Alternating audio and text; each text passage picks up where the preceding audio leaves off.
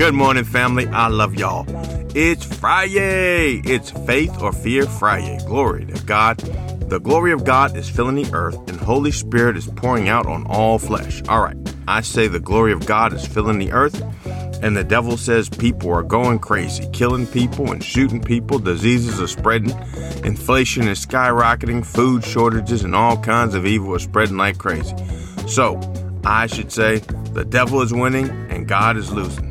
God might have met his match this time. I can't even think something that idiotic. No, I'm following the word in Romans chapter 4 verse 17 that says, As it is written, I have made you a father of many nations in the presence of him whom he believed, God, who gives life to the dead and calls those things which do not exist as though they did. All right, family. God calls those things which do not exist as though they did. In other words, God sees the problem and he calls for the solution. God sees the problem and he says, solution, come forth. God saw Abraham without a child and he asked Abram, what's the problem? Abram, like most of us, explain, explains the problem and how the problem causes more problems. God answers, you will be a father of many nations. In Romans chapter 4 verse 16, we are told that Abraham is the father of us that are saved by faith. Because after God told Abram the solution, Abram accepted God's changing his name to Abraham, even though for nearly a year the problem of no children still existed. All right. I know that we can see the bills are not paid the medical test results, our children straying from the Lord. We can hear the complaints of our spouse. We can feel the pain in our body. I know we want to let everybody know about these things and I can understand how we can want to focus on what we can see, hear, and feel. God is asking us to be like Him. Speak the solution. And every time we see, hear, feel facts contrary to the truth, we have to speak the solution, the truth to the facts. When we speak the truth to the facts, the facts will line up with the truth. Amen. All right, family.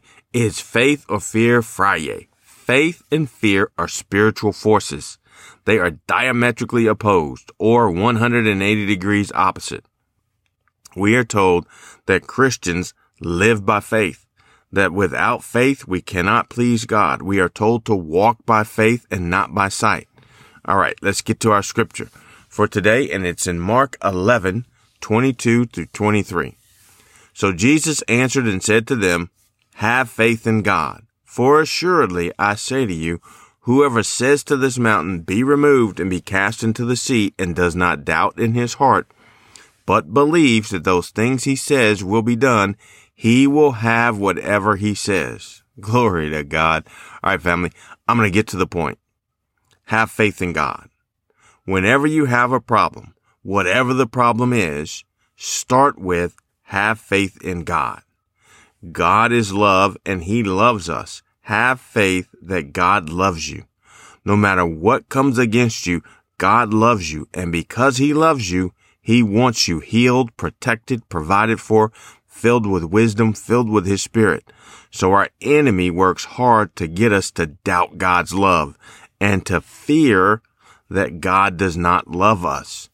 And the fear that God does not love us will soon open us up to live in fear of not being healed, not being provided for, not being protected, not having a loving marriage, and on and on it goes. The fear just continues to grow.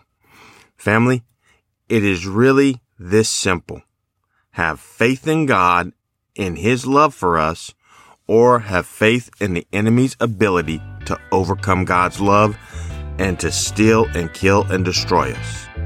I say choose faith in God and His love because I love you and God loves you.